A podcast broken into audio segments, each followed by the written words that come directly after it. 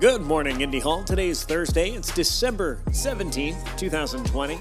I'll see you this morning for 9 a.m. coffee and the 10 a.m. coffee right after that. And then at 12 p.m., it's our weekly show and tell. This week's theme Silver Lining.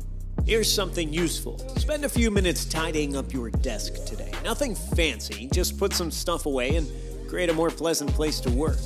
Bonus points for sharing before and after photos online. Here's something a little less useful.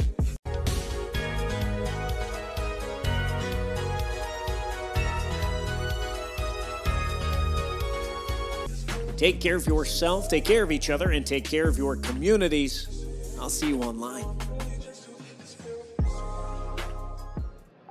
Hey, Indy Hall, our friends at Rec Philly have partnered with WRTI and WXPN, and they're offering a grant application that lets black creatives of any medium apply for grants of anywhere between $1,000 and $3,500 to help bring their ideas to life in celebration of Philadelphia's rich black history in music, arts, and beyond.